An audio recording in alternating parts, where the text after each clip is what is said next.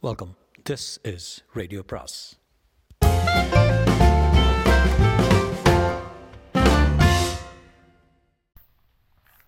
அனைவருக்கும் அன்பு வணக்கம். சாண்டிலியனின் கடல் புறா அத்தியாயம் இருபத்தி நான்கு நீர்க்குடங்கள் நான்கு. சிறு வணிகர் வீதியில் இருந்த தன் வீட்டு கடைக்கட்டின் பெரும் அறை ஒன்றை சரையலென திறந்து விடுதலைக்கு இதோ வழி என அமீர் சுட்டிக்காட்டிய நான்கு பெரும் பிசாசுகளை கண்டதும் திட்டமும் வழியும் தெள்ளென புரிந்துவிட்டதன் விளைவாக அனா அனபாயனுக்கும் அவனைச் சேர்ந்த மற்றவர்களுக்கும் சந்துஷ்டிக்கு பதிலாக சீற்றமை பெரிதும் ஏற்பட்டதால் கனல் கக்கும் விழிகள் பல அமீரின் மீது திரும்புவென்றாலும் அமீர் மட்டும் அந்த விழிகளை ஏறெடுத்து பார்க்காமலும் தன் விழிகளை எதிரே அறையில் பெரும் பாகத்தை அடைத்து நின்ற அந்த நான்கு பிசாசுகளின் மீதே நாட்டிக்கொண்டும் நீண்ட நேரம் நின்றான். அந்த பிசாசுகளை பார்க்க பார்க்க அவன் ஓரளவு இருந்த இடத்தையும் சூழ்நிலையங்களை கூட மறந்து விடுவே. அவன் விழிகளில் பெரிய அன்பும் ஆர்வமும் துளிர்விட்டதன்றி அந்த பிசாசுகளை பற்றி அவன் விளக்க முற்பட்ட போது குரலிலும் அந்த அன்பும் ஆர்வம் ஆர்வமும் துணிக்கவை செய்தன. அரபாயரே இளையவல்லவரே பிசாசுகளைப் போல் பயங்கர உருவங்கள் தீட்டப்பட்ட காரணத்தினாலேயே பிசாசுகளே எதிரே நிற்பது போன்ற பிரமையும் அச்சத்தையும் அளிக்கும் இந்த நான்கும் மண்ணால் செய்யப்பட்ட குடங்கள் தான் ஆனால் பாலூரில் உள்ள அத்தனை பொன்னையும் கொட்டி கொடுத்தாலும் இந்த குடங்கள் அகப்படுவது கஷ்டம். தலையை வெளியே நீட்டும் கொட்டை எடுத்தறியப்பட்ட முந்திரி பழம் போல் அடியில் சற்று குறுகலாகவும் இடையை பெரிதாக புடைத்தும் கழுத்தில் வளைவுக்காக சிறிது குறுகிய போதிலும் பெரும் வாய்களுடன் உங்கள் முன்பு தோற்றமளிக்கும் இந்த நீர்க்குடங்கள் நான்கும் உலகத்தில் ஒரே இடத்தில் தான் கிடைக்கின்றன. அந்த இடம்தான் சீனா. பார்ப்பதற்கு உலோகத்தால் செய்யப்பட்டவை போல தெரியும். இந்த பெருங்குடங்கள் உண்மையில் மண்குடங்கள். சீனத்தின் உயர்ந்த மண்ணிலே செய்யப்பட்டதால் சாதாரணமாக உடையாதவையும் மிகவும் கடினமானவையும் முந்திரி பழம் போலவே செவ்விய வர்ணம் பூசப்பட்டதாலும் பிசாசுகள் போன்ற பல உருவங்கள் அந்த சிவப்பு வர்ணத்தின் மீது வெள்ளை கோடுகளாக இழுக்கப்பட்டிருந்தாலும் பார்ப்பதற்கு பயங்கர தோற்றத்தை அளிக்கக்கூடியவுமான இந்த மண் குடங்களில்தான் சீனர்கள் தங்கள் கப்பல்களில் பயணத்துக்கு நீர் சேகரித்து வைக்கிறார்கள். இந்த நீர்க்குடங்களின் விலை அதிகமாகையால் இவற்றை சாதாரண மரக்கல சொந்தக்காரர்கள் வாங்குவதில்லை. பெரும் வணிகரும் தனிகரான மாலுமிகளே வாங்க முடியும். மரக்கலங்களை நீர் எடுத்துச் செல்ல இந்த மண் குடங்களை விட சிறந்த பாண்டங்கள் உலகத்தில் வேறெந்த நாட்டிலும் கிடையாது. அரபு நாட்டு மரக்கலங்களில் மரக்குடங்களில் நீர் சேகரித்து வைக்கப்படுகிறது. தமிழகத்தின் மரக்கலங்கள் யவனர் மரக்கலங்களைப் போல் உலோகங்களால் செய்யப்பட்ட தவளைகளில் குடிநீர் எடுத்து செல்லப்படுகிறது. ஆனால் அவை எனக்கும் இரண்டாம் பட்சம். ஏன் தெரியுமா? என்று கனவில் பேசுவன் போல பேசிய அமீர் கனவில் கேட்பவன் போலவே கேட்டான். அவன் மனம் கனவுலகில் சஞ்சரித்துக் கொண்டிருக்கவே. யாரிடமிருந்தும் பதில் வராது போனாலும் பதில் வந்ததாக பாவித்து கொண்டு அந்த பதிலுக்கு பதில் சொல்லும் முறையில் மேற்கொண்டு விவரிக்கவும் தொடங்கி. சொல்கிறேன் கேளுங்கள். யாவனர் மரக்கலங்களிலும் தமிழகத்தின் மரக்கலங்களிலும் உள்ள குடங்கள் செம்பு அல்லது பித்தளையினால் செய்யப்பட்டவை. உலோகத்தில் வைக்கப்படும் நீர் காலக்கிரமத்தில் பாதிக்கப்படுகிறது. உலோகத்தின் அடியில் பல பல விதமான வண்டல்கள் சீக்கிரம் தேங்குகின்றன. ஆகவே அந்த மரக்கலங்கள் இரண்டு மாதங்களுக்கு ஒரு முறை ஏதாவது ஒரு துறைமுகத்துக்கு நீர் சேகரிப்பதற்கே செல்ல அவசியம் ஏற்படுகிறது. அரபு நாட்டு மரக்கலங்களில் நீர்க்குடங்கள் மரத்தால் செய்யப்பட்டவையாகையால் உலோகத் தவளைகளை விட அவை சிறந்தவை. ஆனால் மரத்தில் நீரின் சம்பந்தத்தால் சீக்கிரம் பாசி பிடிக்கிறது. அதிக நாள் பாசி இருந்தால் குடிநீரில் ஒருவித வேகம் வருகிறது. ஆகவே மூன்று மாதங்களுக்கு ஒரு முறையாவது அரபு நாட்டு கப்பல்கள் ஏதாவது ஒரு துறைமுகத்தில் குடிநீர் சேகரிக்க தங்கும். ஆனால் இந்த மண் குடங்களை உடைய சீன மரக்கலங்களுக்கு அத்தகைய கஷ்டங்கள் ஏதும் இல்லை. இவற்றில் சேகரிக்கப்பட்டும் குடிநீர் ஒரு வருஷமானாலும் கெடாமல் இருக்கும். குடிநீருக்காக எந்த சீன கப்பலும் துறைமுகங்களை நாடுவதில்லை. ஒரே சமயத்தில் குறைந்தபட்சம் ஆறு மாதங்களுக்கு வேண்டிய குடிநீரை சீன கப்பல்களில் பார்க்கலாம். நானும் என் குதிரநாதரும் சீன அரசினர் கப்பல்களுடன் போர் செய்த காலங்களில் நீர் சேகரிப்பதற்காக எந்த துறைமுகத்தையும் நாடியது கிடையாது. தென் சீனாவில் எங்கள் துறைமுகத்தில் இந்த குடங்களில் பிடிக்கும் நீரே தேவைக்கு போதுமானது. இப்பொழுது கூட குருநாதரின் மரக்கலம் ஒவ்வொன்றிலும் இம்மாதிரி குடங்கள் ஐம்பதுக்கு மேல் இருக்கும். ஆகையால் தான் எனக்கு துணிவு ஏற்பட்டது. குருநாதரை கேட்டேன். மகிழ்ச்சி அடைந்தேன் என்று அவன் சொற்களில் உவகை விருதும் துள்ளிச் சென்றது.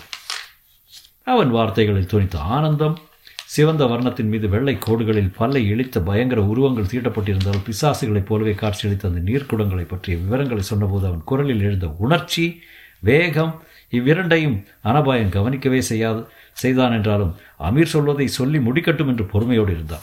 அதிசய பொறுமை இல்லாத கருணாகர பல்லவன் மட்டும் அமீரின் கனவில் குறுக்கிட்டு அமீர் உங்களுக்கு குருநாதரை கண்டதும் ஆனந்தம் நீர்க்குடங்களை நினைத்ததும் ஆனந்தம் இன்னும் ஏததில் ஆனந்தம் இருக்கிறது என்று கோபத்தால் கடுமை பெரிதும் கலந்து நின்ற சொற்களை நின்று சொற்களை உதிர்த்தான். நீர்க்குடங்களின் மீது நாட்டிய கண்களை நாட்டியபடி இளைய பல்லவனை திரும்பி பாராமலே எனது உயிர் தோழா? தமிழகத்தின் பிற்கால பேரரசர் அனபாயரையும் அவரை சேர்ந்தவர்களையும் தாப்ப வைப்பதில் இருக்கிறது. மூன்றுக்கும் பெரும் சம்பந்தம் இருக்கிறது என்றான் அமீர். அவன் சொன்னதன் பொருள் திட்டவட்டமாக விளங்கவில்லை. ஆதலால் அதற்கு விளக்கம் கேட்க இடையே பாய்ந்தது ஒரு குரல். எந்த மூன்றுக்கும் சம்பந்தம்? என்று இயற்கையாக கடுமை இல்லாத குரலில் சற்றே கடுமையை வரவழைத்துக் கொண்டு காஞ்சனாதேவி கேள்வியொன்றை தொடுத்தாள். அமீர் மவு மெல்ல தலையை திருப்பி காஞ்சனாதேவியின் கண்களோடு தன் கண்களை ஒரு வினாடி சந்திக்க விட்டான். பிறகு சொன்னான் குருநாதரை சந்தித்தது சீன நாட்டு நீர்க்குடங்கள் என்னிடம் இருந்தது. அனவாயிருந்த ஏழையின் உதவியை நாடியது. இந்த மூன்றிலும் எனக்கு ஆனந்தம். மூன்றுக்கும் நெருங்கிய தொடர்பு இருக்கிறது. என்ன தொடர்பு? என்று மீண்டும் கேட்டார் காஞ்சனாதேவி. அமீர் காஞ்சனாதேவியையும் பார்த்து நீர்க்குடங்களையும் பார்த்தான். பார்த்தது மட்டுமின்றி அந்த குடங்களை நோக்கி கையை நீட்டி இளவரசே இந்த குடங்களை நான் ஏன் வாங்கினேன் தெரியுமா? என்று ஒரு கேள்வியும் கேட்டான். எனக்கு எப்படி தெரியும்? என்றாள் காஞ்சனாதேவி அவள் கேள்வியில் அதிக சிரத்தை காட்டாமலே சொன்னாள். ஆனால் நீர்க்குடங்களை மீண்டும் நோக்கிய அமீரின் கண்களிலோ சிரத்தையும் கனிவும் மிதமிஞ்சி பறந்து கிடந்திருந்தன. எந்த நீர்க்குடங்களை நான் வாங்கிய போது இவை உங்களை தப்ப வைக்கும் என நான் கனவு கூட காணவில்லை. இந்த நில வாழ்க்கையில் சரித்ததால் நீர் வாழ்க்கையை மேற்கொள்ள இவ் இவற்றை வாங்கினேன். கடல் என்னும் காந்தம் என்னை அழைத்ததால் என் மாணிபத்தை கட்டிவிட்டு ஒரு மரக்கலம் வாங்கி திரைக்கடலோட்ட திட்டமிட்டேன் அந்த திட்டத்தின் முதல் படியாக இவற்றை வாங்கினேன். குருநாதரிடம் மரக்கல பயிற்சி அடைந்த பிறகு வாணிபம் செய்வதாயிருந்தால் தரை வாணிபம் வேண்டாம். அலைகடலில் ஓடி மரக்கலத்தில் மூலம் வாணிபம் புரிவோம் என்ற ஆசை ஏற்பட்டது. அந்த ஆசையை பூர்த்தி செய்து கொள்ள பாலூர் வந்தேன். வாணிபத்தை பெருக்கினேன். சென்ற வருடமே வாணிபத்தை ஏறக்கட்டி மரக்கலம் வாங்கி நீரின் மேல் நடந்திருப்பேன். ஆனால் கடலைப் போலவே மற்றொரு காந்தம் என்னை பற்றி கொண்டது. இந்த பாலூரிலே. என்று சொல்லிக்கொண்டே போன அமீர் சற்று நின்று அனபாயரை திரும்பி நோக்கினான். அது இந்த காந்தம்தான். இவர் நட்பில் சிக்கொண்டேன். பாலூரில் தமிழருக்கு தொண்டு புரிய தீரமும் சாகசமும் நிறைந்த செயல்களில் இவர் ஈடுபட்டதைக் கண்ட முதல் வியப்ப வியப்பில் வசப்பட்டேன்.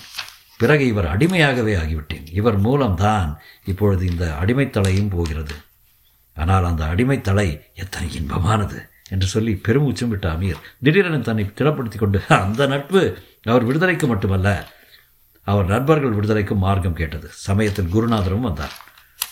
என்னிடமும் சந்தர்ப்பவசத்தால் நீர்க்குடங்கள் இருந்தன. விதி எப்படித்தான் காரியங்களை நடத்தி கொள்கிறது பாருங்கள். குருநாதர் இல்லையேல் இந்த நீர்க்குடங்களால் எந்த பயனும் இல்லை. ஏனென்றால் இத்தகைய நீர்க்குடங்கள் சீன கப்பல்களுக்காகவே ஏற்பட்டவை. வேறு கப்பல்களில் இவற்றை ஏற்றச் சொன்னால் நமது திட்டம் அம்பலமாகிவிடும். ஆகவே குருநாதரை கண்டதும் மகிழ்ச்சி அடைந்தேன் அவர் மரக்கலத்துக்கு நீர் சேகரிக்கும் பாவனையில் அவர் மரக்க மரக்கலத்தில் ஐநூறு குடங்களை ஊருக்குள் கொண்டு வருவது போகும்போது குடங்களை மாற்றி விடுவது அல்லது கூட சேர்த்து விடுவது. சில குடங்களில் நீர் சில குடங்களில் மனிதர். யார் கண்டுபிடிக்க முடியும்? குருநாதர் வந்தால் குடங்களுக்கு பயன் பிறந்தது. குடங்களுக்கு பயன் பிறந்தால் அனபாயருக்கு நான் உதவ முடிந்தது. மூன்றுக்கும் சம்மதம் கேட்டீர்களே புரிகிறதா தேவி? என்று கேட்கவும் செய்தான். காஞ்சனா தேவிக்கு மட்டுமென்ன மற்றவர்களுக்கும் திட்டம் தெளிவாகத்தான் புரிந்திருந்தது. எதிரே பயங்கரமாக உயரமாக நின்ற நீர்க்குடங்களை கவனித்த அனபாயன் இந்த நீர்க்குடம் ஒவ்வொன்றிலும் மனிதர் எழுந்து சென்றாலும் தலைவலியே தெரியாது. விந்தையான திட்டம் என்று தனக்குள்ளே சொல்லிக் கொண்டான். அபீர் சொல்வது போல இந்த நீர்க்குடங்கள் ஒளிந்து சென்றாலும் இவற்றை பாலூர் சுங்க அதிகாரிகள் சோதிக்க மாட்டார்கள் என்பது என்ன நிச்சயம் என்று தன்னைத்தானே கேட்டுக்கொள்ளவும் செய்தான் சிறிது சந்தேகத்துடன். அனபாயின் மனத்திலோடைய எண்ணங்களை அமீர் புரிந்து கொண்டிருக்க வேண்டும். ஆகவே அவன் சொன்னான் இந்த நீர்க்குடங்களையும் சுங்க அதிகாரிகள் சோதிக்கலாம் என்று நினைக்கிறீர்கள். ஆனால் நீர்க்குடங்கள் சுங்கச்சாவடிக்கு செல்ல வேண்டிய அவசியமில்லை. ஆம் அவசியம் இல்லை என்று அதுவரை மௌனமாயிருந்த சுங்க அதிகாரி கண்டியத்தேவன் சொன்னான். உண்மையாகவா? என்று இடையே புகுந்து கேட்டான் இளையபல்லவன் ஆம் இளையபல்லவரே மரக்கணக்கிற்கு செல்லும் நீர்க்குடங்களை சாதாரணமாக சோதிப்பதில்லை குடிநீருக்கு தீர்வை போடும் அளவுக்கு கலிங்கம் இன்னும் உயரவில்லை என்றான் கண்டியத்தேவன். இருக்கலாம் ஆனால் இன்றைய சூழ்நிலையில் அவர்கள் நீர்க்குடங்களையும் சோதிக்க மாட்டார்கள் என்று எப்படி சொல்ல முடியும்? என்று மீண்டும் விளவினான் இளையவல்லவன்.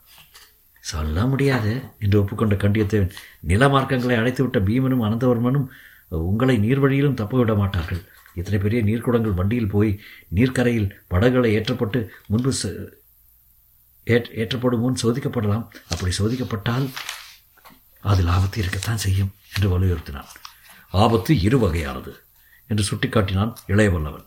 நீர்க்குடங்கள் மீது கண்களை நிலைக்க விட்டு மற்றவர்களுக்கு முதுகை காட்டிக் கொண்டு நின்ற அமீர் சரையல்னு திரும்பி இளையவல்லவனை ஆபத்து இரு வகைப்பட்டதா? என்று ஆச்சரியத்துடன் வினவினான். ஆவவியர் இரு வகைப்பட்டது என்று உறுதியுடன் கூறினான் இளையபல்லவன் குரலில் வெறுப்பு மண்டி கிடந்தது. எனக்கு புரியவில்லை இளையவல்லவரே என்றார் அமீர். புரிய சொல்கிறேன் கேளுங்கள். அரபு நாட்டு வணிகரே உமது திட்டத்தில் உயிரை பற்றிய ஆபத்து ஒன்று ஆனால் அதைவிட நாங்கள் பெரிதாக மதிக்கும் மானத்தை பற்றிய ஆபத்து ஒன்று. ஆக இரண்டு ஆபத்துகள் இருக்கின்றன. உயிரை பற்றி நாங்கள் கவலைப்படவில்லை ஆனால் மானம் அதற்காக வேறு என்று உஷ்ணத்துடன் கூறிய இளையவல்லவன் நீர்க்குடங்களில் நாங்கள் பதுங்கிச் சென்று சுங்க அதிகாரிகளிடம் அகப்பட்டுக் கொண்டால் பீமன் கையில் உயிர் போகும். ஆனால் மக்கள் கண்ணெதிரில் மானம் போய்விடும். உயிருக்காக குடங்களில் பதுங்கிய வீரர்கள் என கலிங்கத்தின் நாவலர் கவிதைகளை பொழிவார்கள். சரித்திரத்தில் நாங்கள் பெரும் இடம் என்று கூறி பேச்சை முடிக்காமலே விட்டான். உள்ளெழுந்த கோபம் அவன் நாவை சுட்டி கூட கட்டியிருந்தது.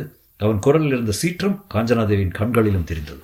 ஆனால் அந்த சீற்றத்தை சிறிதும் லட்சியம் செய்யாத அமீர் சொன்னார் தவறு இளைய பல்லவரே தவறு தந்திரத்தால் தப்புவதை வீரத்தில் அந்நிய கண்ணிய குறைவு என்று சரித்திரத்தில் யாரும் கூறியதில்லை. எங்கள் நாட்டிலிருந்த பேரரசான கான் மாளிகைக்குள் புரட்சி வீரர்கள் குடங்களில் பதுங்கிச் சென்று அரசனை வெற்றி கொண்டதாக பழங்கதை இருக்கிறது. இந்த வீரர்களை பேடிகள் என்று சரித்திரம் கூறவில்லை. பதுங்கி தப்பிச் சென்ற வீரர் கதைகள் மாறுவேடம் கொண்ட மாவீரர் தப்பிய கதைகள் சரித்திரத்தில் பல உண்டு. அரக்கு மாளிகையிலிருந்து சுரங்க வழியில் தப்பிய வேதியர் வேடம் தாங்கி மறந்துரைந்திருந்தாக மாவீரர் ஐவரை பற்றி உங்கள் மகாபாரதமும் கூறுகிறது. அவர்களை கோழைகளாக புராணமோ சரித்திரமும் கூறவில்லை. பதுங்குவதும் மறைவதும் தவறல்ல. புலி பதுங்குவது பாய்வதற்காக. பதுங்கும் புலியை கோழை என்று யாரும் சொல்வதில்லை என்றான் அமீர் திட்டமாக. அப்படி பதுங்கி தப்ப நான் இஷ்டப்படவில்லை என்றான் இளையவளர் எனக்கும் இஷ்டமில்லை என்றாள் காஞ்சனாதேவி. அமீரின் பெருத்த உடுகள் உடு உதடுகளில் புன்முறுவல் தவழ்ந்தது. ஹே இந்த திட்டத்தில் ஆபத்தில்லை. வீரமில்லை என்று நினைக்கிறீர்கள். ஆனால் பேராபத்து இருக்கிறது. அதை சொன்னால் புரியும் உங்களுக்கு. கேளுங்கள் என்று ஆபத்தையும் விளக்கினான் அமீர். அவன் விளக்கத்தை கேட்டதும் ஆபத்து பலத்த ஆபத்து தான் என்பதை இளையவல்லவன் புரிந்து கொண்டான். அந்த ஆபத்தில் தங்களுக்கு உயிர் போகவும் கூடும் என்பதும் அவனுக்கு புரிந்திருந்தது. வாளுக்கு நிரம்ப வேலை இருக்கத்தான் செய்தது அமீர் திட்டத்தில். ஆனால் திட்டம் சிறிது தவறினால் காத்திருந்தது பெரும் படுகொலி தொடரும்.